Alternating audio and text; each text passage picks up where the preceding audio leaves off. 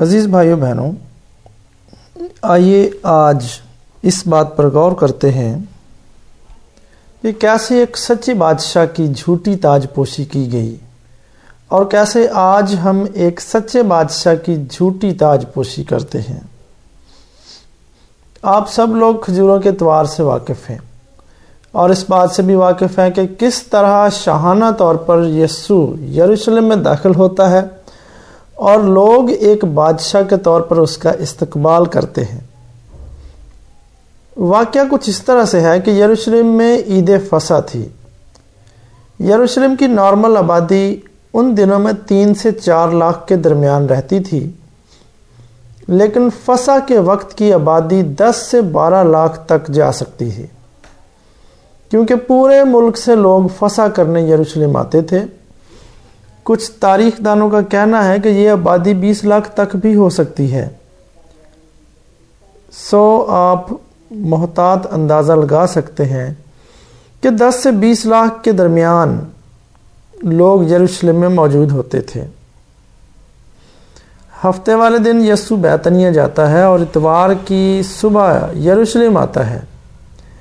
बैतनिया का गाँव कोहे जैतून के बिल्कुल दूसरी जानब है, यानी मशरक की तरफ़। जैतून का पहाड़ बैतनिया और यरूशलेम के दरमियान है। यानी जब आप बैतनिया से यरूशलेम जाएँगे तो पहले कोहे जैतून पर चढ़ेंगे और फिर वहाँ से एक वादी में उतरेंगे, जिसको वादी कदरून बोलते हैं। और इस वादी से जैसे ही ऊपर को जाएँगे तो सामने यरूशलेम का हैकल के करीब मौजूद मशर की दरवाज़ा है। यानी आप मशरक से मगरब की तरफ़ आ रहे हैं। अब क्योंकि वहाँ बहुत ज़्यादा लोग थे, हज़ारों लाखों की तादाद में लोग थे तो बहुत सारे लोग यस्सु के साथ इस काफ़िले में मिल जाते हैं। मैं इस काफ़िले की तफसील में नहीं जाऊँगा, क्योंकि मेरा मकसद कुछ और बताना है। तो बहुत से लोग इस काफिले में मिल जाते हैं और यस्सु के साथ हो लेते हैं। ताकि यरूशलेम में दाखिल हो सकें। और कलाम मुकद्दस में लिखा है कि लाजर की वजह से भी लोग उसके साथ ज़्यादा हो लिए थे, ताकि वो लाजर को भी देख सकें, जिसे यस्सु ने ज़िंदा किया था।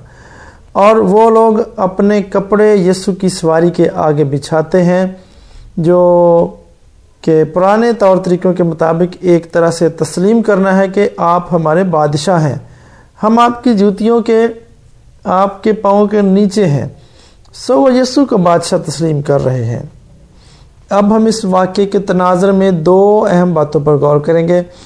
पहली बात यह कि यसु ने यह सब क्यों होने दिया? हालाँकि यसु जानता था कि उनके दिल में क्या है। और दूसरी बात यह कि लोगों के दिल में क्या था और उनकी सोच क्या थी।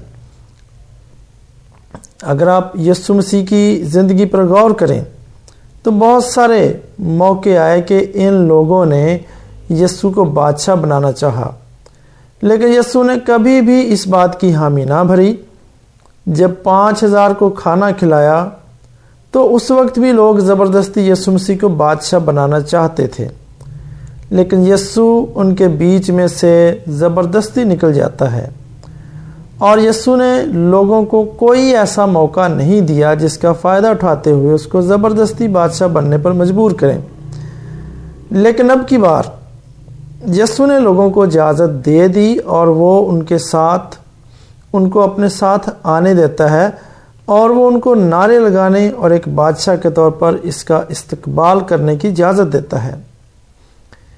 इस बात की दो वजूहत थी।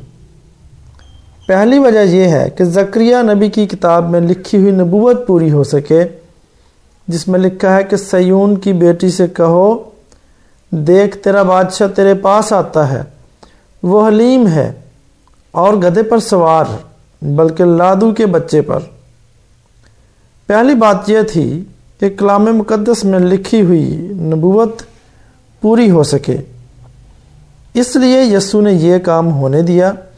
और दूसरी वजह कि क्यों यस्सु ने इस बात की इजाज़त दी थी, वो थी इलाही टाइम टेबल का पूरा होना।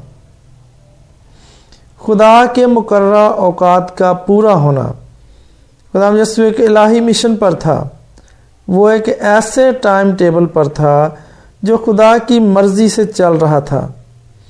वो ज़िंदगी में इस दुनियावी ज़िंदगी में जो भी कर रहा था वो अपने बाप की मर्ज़ी से कर रहा था।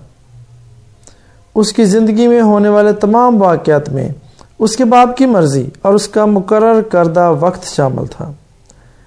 आपको याद होगा, जब किसी ने आकर यस्सु से कहा कि, हैरोदीस, तुझे कत्ल करना चाहता है। और यस्सु ने जवाब में कहा था कि, मुमकिन नहीं कि नबी यरूशलेम से बाहर हलाक हो। यस्सु जानता था कि उस मुकर्रा वक्त और हदूद से बाहर कुछ भी नहीं हो सकता। जो होगा, खुदा की मर्ज़ी से होगा। और उसके मुकर करदा वक्त पर होगा। अब गौर कीजिएगा कि यहूदी लीडर्स की प्लानिंग क्या थी। मती कंजील के छब्बीसवें बाब की चौथी आयत में लिखा है, और मशवरा किया कि यस्सु को फ्रेब से पकड़कर कत्ल करें। मगर कहते थे कि ईद में नहीं, ऐसा ना हो कि लोगों में बलवा हो जाए। आप गौर करेंगे कि यहूदी लीडर ये सोच रहे हैं कि हमने ईद में उसको नहीं पकड़ना, क्योंकि रश बहुत ज़्यादा है, लोग बहुत ज़्यादा हैं, और लोग उसके उसको मौजात करने वाले के तौर पर जानते हैं, और कुछ लोग उसको नबी भी मानते हैं। सो हमें ईद पे कुछ नहीं करना। जैसे ही ईद ख़त्म होगी, तब हम करेंगे। लेकिन खुदा की मर्ज़ी ऐसी नहीं थी। उसके मुकर करदा वक्त के मुताबिक जुम्मे वाले दिन उसको स्लीप पर अपनी जान देनी थी। सो उनके मंसूबे नहीं चलने और यस्सु इतने हज़ारों लाखों लोगों के साथ यरूशलेम में दाखिल होता है। और बुनियादी वजह यह है ताकि लीडर्स की, के कान खड़े हो जाएँ, उनको पता चल जाए कि ये एक बहुत बड़ा आदमी बन चुका है। ये बहुत बड़ा ख़तरा बन चुका है। इतने ज़्यादा लोगों के साथ यरूशलेम में दाखिला लीडर्स के कान खड़े करने और उनको खबरदार करने के लिए था।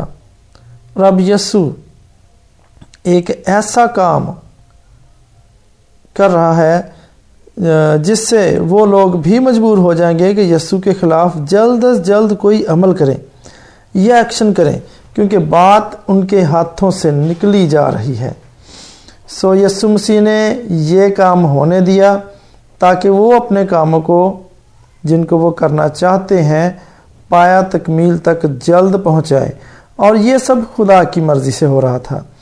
आइए अब दूसरी बात पर गौर करते हैं कि लोगों की सोच क्या थी?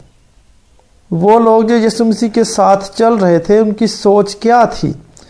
लोग मसीह के बारे में ये सोचते थे कि जब मसीह आएगा तो वो हमें दुनियावी ताकतों से, दुनियावी हुक्मरानों से, जो हमारे दुश्मन हैं, और हम पर तसल्लत करके बैठे हुए हैं, और जिन्होंने हम पर कब्ज़ा किया हुआ है, उनसे हमें निजात दिलाएगा, हमें छुड़ाएगा, हमारी बादशाही को कायम करेगा और पूरी दुनिया पर फिर हमारा राज होगा।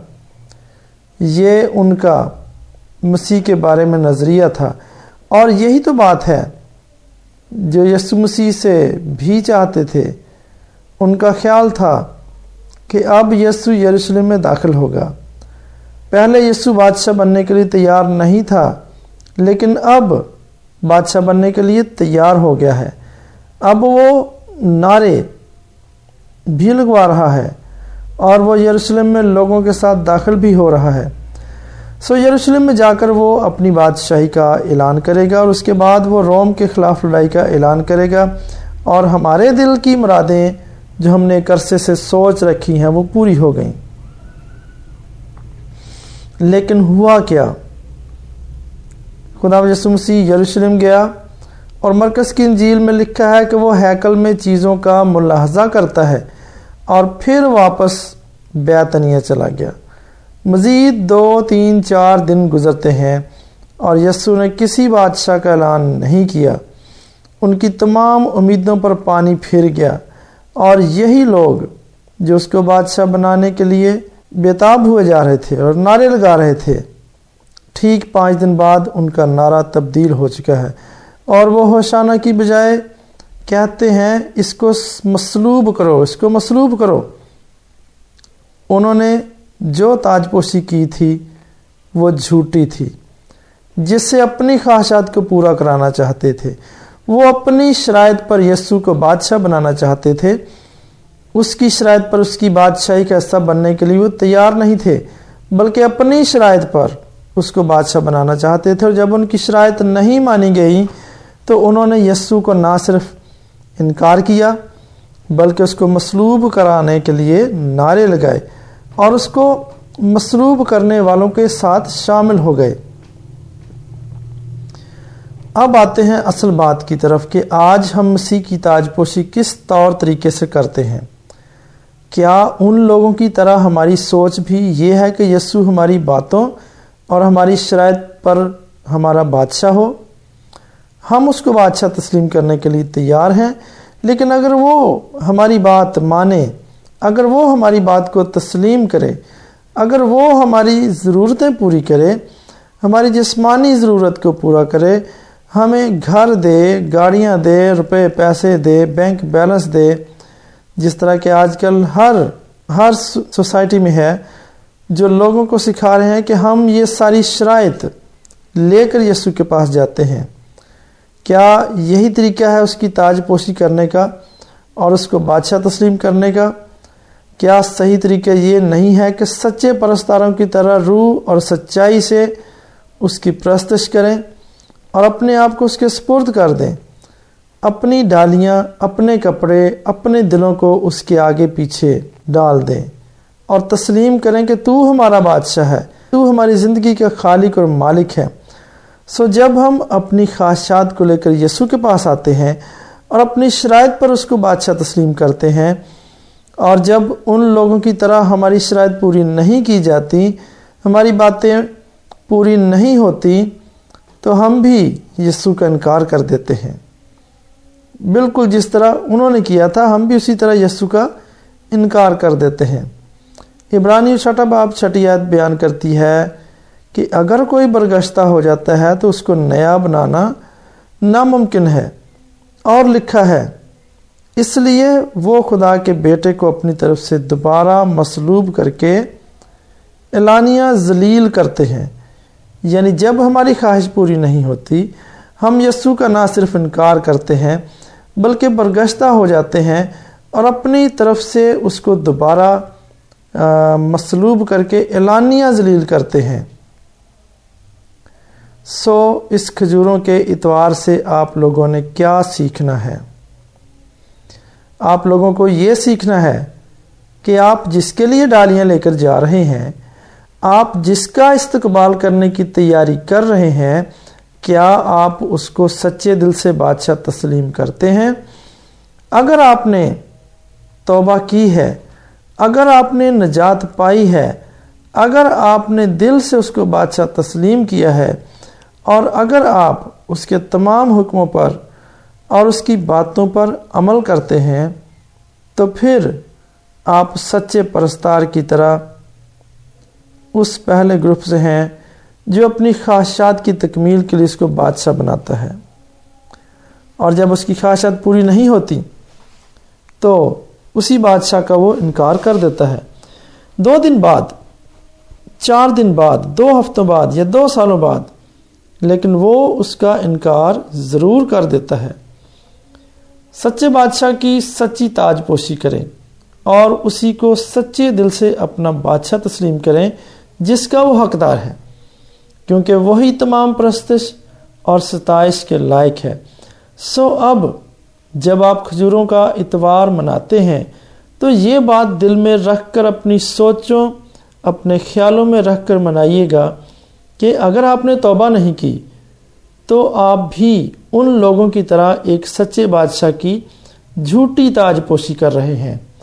और वह ऐसी प्रस्तिश को हरगिज हरगिज कबूल नहीं करेगा। तो मेरी दुआ है कि खुदा आप सबको सच्ची तोबा करने और सच्चे बादशाह की सच्ची ताजपोशी करने का फजल बख्शे। आमीन।